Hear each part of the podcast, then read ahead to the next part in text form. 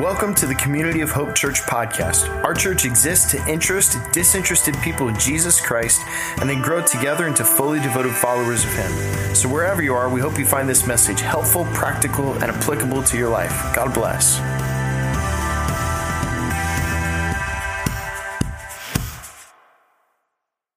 So, if you were with us last week, I painted a picture for you. Actually, I painted four pictures for you of what I believe really family ought to represent. And right now, if you're with us in this series, uh, I want you to remember that we are enlarging the idea of family right now to accommodate actually where we are uh, in a season, this season, and in our culture. So right now, really what I'm talking about is the, the people that you are together with all the time. These four pictures represent. Let me just remember, uh, help you remember them real quickly. Uh, family ought to represent a place where your credibility is established. This is uh, all of our circles ought to be places that grow our character. We ought to become increasingly better people as a result of the circle, as a result of the family uh, that we have. And we ought to welcome that value. We ought to welcome that challenge uh, into the room. If you were with us, we also talked about family ought to be a place where our faith is formed. I can tell you this about me right now.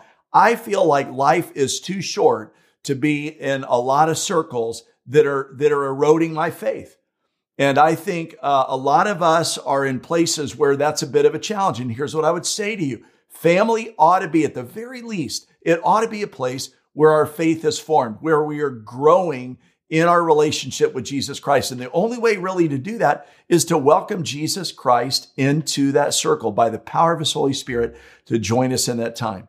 Thirdly, fa- uh, family ought to be a place that is a refuge from life's storms. Uh, what does that look right like right now with so much conflict, with so much chaos going in our world?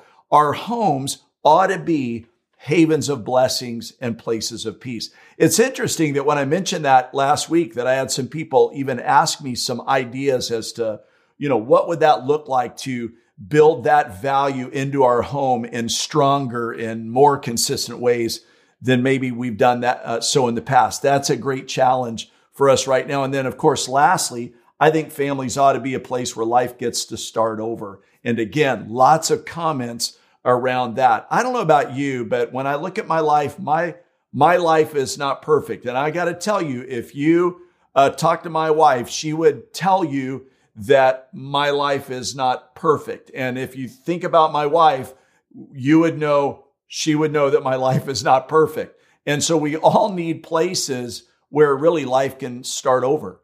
And I think the only way to do that is to develop our muscles and to learn really how to say, can, can we have that conversation again? Can we start over around this value? Can we just lean in again?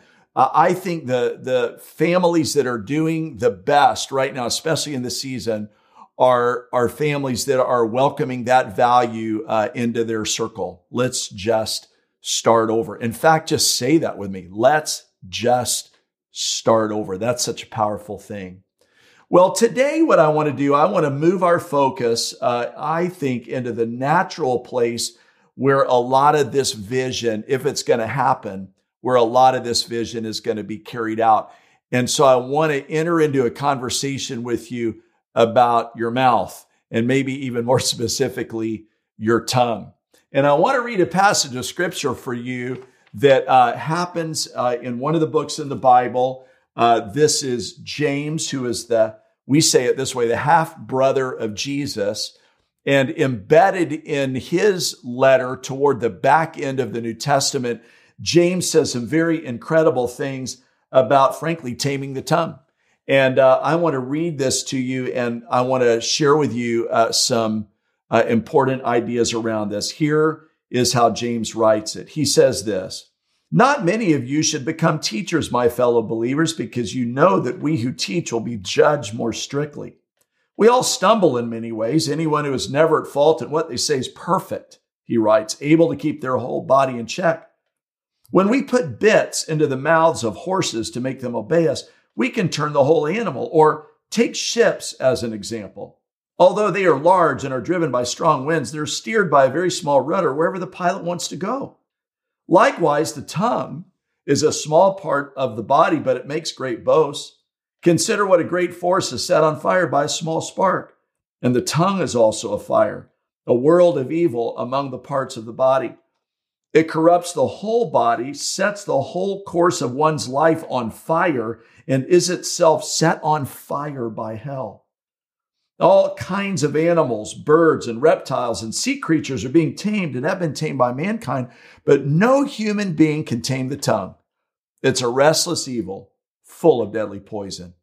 With the tongue, he goes on to say, we praise the, our Lord and Father, and with it we curse human beings who have been made in God's likeness.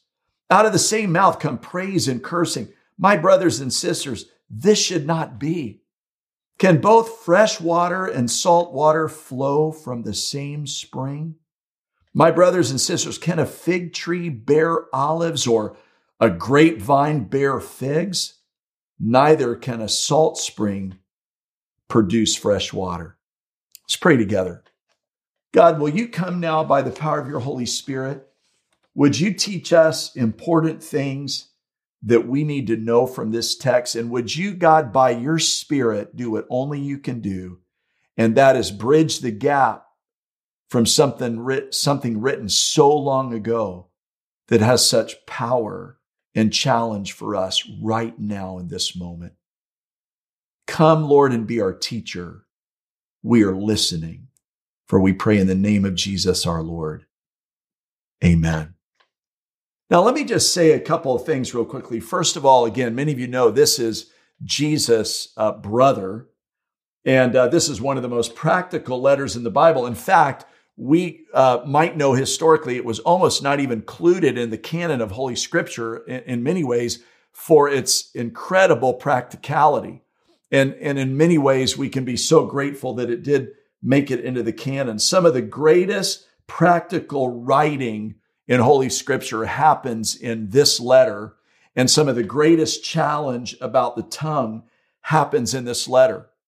First of all, I just want to say, really, as an aside, so if you're following with me, this is even extra material. I want to say, I don't want to miss my moment here. James is really writing out of the context around so many people trying to be experts, really, about the teaching of God's word. And the challenge, the gentle challenge, in fact, it's really not that gentle, is to say a lot of us should not aspire to do that because anyone who aspires to be a teacher should know they're going to incur a stricter judgment. And I find some incredible cultural connection in this right now. And I just don't want to, again, don't want to miss my moment because really what I think here is so many of us have so many opinions about everything right now in our culture, even about all of these kinds of subjects and these kinds of ideas. It is important every now and again to let the word of God speak uh, on its own to our lives. And rather than be the teacher, we should be the learner. We should be the listener. And this is what James is encouraging us to do right, right now. And so uh, it's interesting, his words to talk to us about the tongue. Uh, I was thinking about this, and maybe I've even said before, certainly prior to COVID, this is what I know. I read somewhere that the average person will have 30 conversations in a day. And I have to say, I wonder now with the COVID going on, how many uh, uh, elevated uh, conversations we, we may be having as a result of, you know, just being together uh, too much you know, but this is sort of an interesting thing. If you do the math on that, that literally means that many of us will spend one fifth of our lives talking. And you know who you are. Some of you will spend one third or one half of your life talking. I know an old joke some of you may remember I've said before is that someone wrote somewhere, one sociologist said that the average man will speak 20,000 words a day. The average woman will speak 35,000 words a day with gusts up to 38,000 words a day. I can tell you this. I know in my home, my wife says it's me who has the gusts up to, up to 38,000 words a day. But here's the bottom line that I want to get right to. If we really want our families and our relationships to work well, we're going to have to learn to manage our tongues better. And so this is some real practical application for us. And I think James gives us three things that I want us to consider that are very important right in the text. And the first one, if you're taking notes, maybe you're on your Community of Hope app, I want to encourage you to do that, or you're writing them down in a journal, or you're writing them down uh, in your Bible. Here's the first thing that James says to us. He says, My mouth will direct where I go. Look at what he says here in verses three and four. He says, When we put bits into the mouths of horses to make them obey us, we can turn the whole animal. And then he goes on to say, or take ships as an example, although they're large and are driven by strong winds, they're steered by a very small rudder wherever the pilot wants them to go. I have some dear friends in my life whose daughter right now is learning to ride a horse. In fact, I want to show you a picture. This is my friend Riley on the horse she's riding named Lyra and she's learning to jump. And this is such an incredible picture. But if you'll notice, Riley is holding on to the reins of the horse, and the reins are connected to the bit that's in the mouth. And she, as this little young girl, can turn this horse so much larger than her any way she wants to with just a little tug on the reins.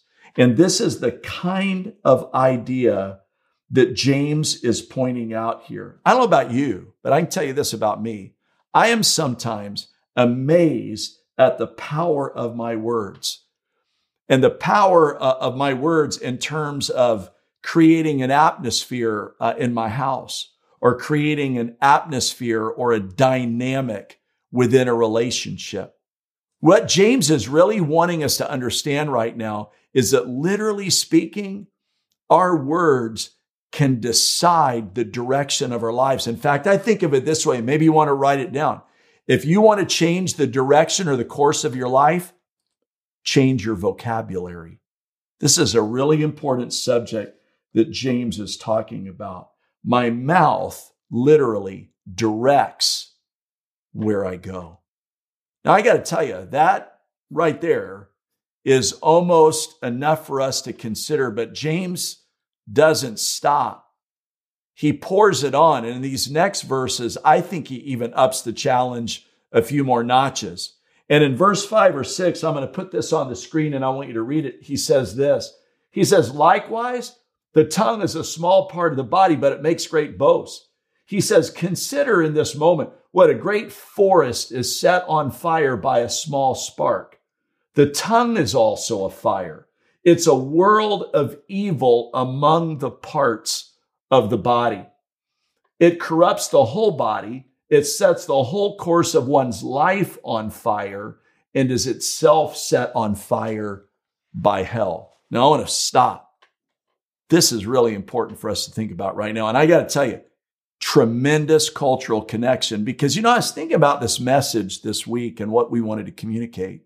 And what I wanted to remind you is for us right now, many of us in our culture right now, when I'm talking about our mouths and when I'm talking about our tongue, I'm also talking, as Pastor Trevor reminded us a few weeks back, about our fingers or about our thumbs. And right now, the power of social media and the influence of social media in our culture is one of the things that I believe, as your pastor, one of your pastors, is the one of the most corrosive things that's literally taking place right now in our culture. And so James, Jesus' brother, has some strong challenge around this. You know, um, many of us have seen the the the power of a fire at work. You know, a few years ago, I think it was in 2018. Some of you know that uh, I had surgery uh, on a knee.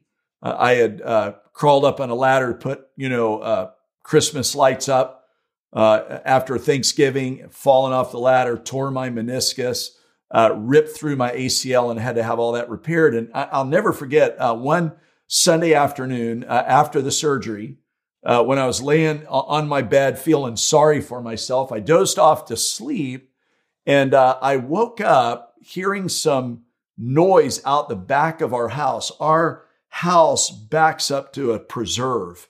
And we, we just feel so privileged that, that that is behind our home. And I remember, uh, you know, waking up, opening one eye and looking out across my backyard and the preserve was on fire. And we had, quite honestly, we had a couple of young guys that live in our neighborhood that were horsing around back there, playing with matches and lit the preserve on fire. In fact, I want to show you a picture that I took of that moment. That's what I woke up to. And uh, this is sort of a good image that I think James is trying to communicate to us uh, about the power of the tongue. I think really every one of us knows the shame of saying something in the heat of the moment we wished to the Lord we could take back. And I believe every one of us lives with the idea and the memory of some word spoken to us by someone else in the heat of a moment that has in some way changed or impacted our lives. Uh, when I was in seminary taking a pastoral ministry class, I can remember uh, in this pastoral ministry class, one of my professors uh, sharing with us that some of our most delicate work as ministers of the gospel will be to help people navigate healing and hope through three things. One is he, I've never forgotten, he said, is moral mistakes. When we have driven off the road morally in some area in our lives and and he said some of your most delicate work will be helping people navigate how to get on the other side of that. He said another thing uh, that it, it is difficult is um, bad memories. And he said, you're going to have people come to you and, and they're going to have memories about something they did or something that someone did to them. They're going to have uh, traumatic memories about, you know, some terrible thing that's happened in their lives. And he said, some of your most delicate work will be helping people to realize the grace of God, the forgiveness of God, the healing power of the Holy Spirit through that. And then he said one more thing. And he said, some, some of your most delicate work will be helping people navigate an old motto. And I can remember when we asked, like, what do you mean by that? And he said, people have had words spoken over them in a moment of anger or in a moment of abuse. And he said, they live with the weight of those words every single day. Now, this is exactly what James is challenging us about right now. And, and I know that when I'm saying this, I, I'm thinking about areas in my own life where I've been on both sides of this coin, where I've said something I wished I could take back, or where someone has said something to me or about me that I've run into that I continue to hold on to that is in some way has a power in my life. James is saying it's like a fire and it burns out of control. And so we have to be careful about this. You know, again, just a bit of a cultural connection. I was reading an article a few weeks ago about what I think is a, a great evil right now in our world, which has uh, been referred to oftentimes as the cancel culture. Maybe you've heard about that. That if somebody says something that you disagree with, if somebody makes some remark, they point towards something, they suggest something that you don't agree with. Right now in our culture, what's very popular is we cancel this person out. And, and, and it's a particular evil right now in our culture because I believe when we do that, it prevents us really from doing the three kinds of things most needed in our relationships, which are the demonstration of empathy, the ability or the opportunity to repent, and the ability or opportunity to receive forgiveness. Many of us have relationships where, you know, there are parts, whole parts of that relationship where we're not any longer able to say anything. We're not any longer able to speak into that. Many of us have people that we haven't spoken to in a long time as a result of, you know, in some ways we've just been canceled out. And the only way that we're really going to receive the forgiveness of God, the only way we're really going to see healing in that is to be able to gently open that word, sit with someone, do what James is encouraging us here to be, you know, quick to listen and so to slow to speak and to exercise the value of repentance and the value of forgiveness. And this is the way God has wired us to be. And this is why I think this is so powerful. So when James is writing, James says, you know, around these ideas and around the tongue and around managing our mouths, You know, our mouth can direct where, where we go. Our mouth can, um, you know, uh, destroy what we have. And then James says one other thing, and this might even be the most challenging. He says our mouth literally can define who we are. And in James chapter 3, verses 9 and 10, let's look at this real quickly. He says this With the tongue we praise our Lord and Father. With our tongue we curse human beings who've been made in God's likeness. Out of the same mouth come praise and cursing. Brothers and sisters, he says, this isn't what should be happening. He goes on to, to say uh, this. He says, Can both fresh water and salt water flow from the same spring? My brothers and sisters, can a fig tree bear olives or can a grapevine bear figs? Neither can a salt spring produce fresh water. And here's what I think really James is pointing at. James is pointing at this idea that our mouths reveal our inner character and the direction of our heart. You know, I was thinking about this. When you and I go to the doctor, what is one thing they do? They put that awful stick in our mouths and ask us to stick out our tongue. Because a doctor knows when you do that, your tongue is going to communicate in so many ways what's going on inside of you. This is what James is saying. He literally asked the question, you know, how is it that praise or blessing and cursing can come out of the same mouth? I, I, I see an exercise there. And I wonder sometimes if we would take a moment and think about what it is actually that comes out of our mouth. Is it more praise? Is it more gratitude? Is it more empathy and compassion? Or is it resentment? Is it bitterness? In fact, I was thinking about this. A lot of us even have mastered our speech over our vulgarity, but we're still sarcastic and we're negative and we're uneven tempered as it's spoken. This is a challenge for us. And I got to tell you, I think similar to the idea and the analogy about the doctor asking us to stick our tongue out, our tongue at the end of the day, I think scripture would remind us it's not the problem. It points to the problem. The problem's ap- a- actually deeper. And, and it points to really what's going on in our heart. I was reading an article last week that says, you know what? Over time, we train ourselves to be negative. Over time, we train ourselves not to be, not to have gratitude or not to have compassion. If we lean into these, you know, values that are out of alignment, over time, when we do it enough, we literally become and embody those misshapen values. And James is just reminding us this is actually the kind of stuff, if we listen to ourselves, it'll speak to us the direction of our heart. Well, I don't really want to end with a challenge without offering hope. For me, when I was praying about this message, been praying about this in my own life, I thought of a, a verse by, by the Apostle Paul who reminds us of a great thing that I think has real strong value that I want to mention and point to right now before we close our time.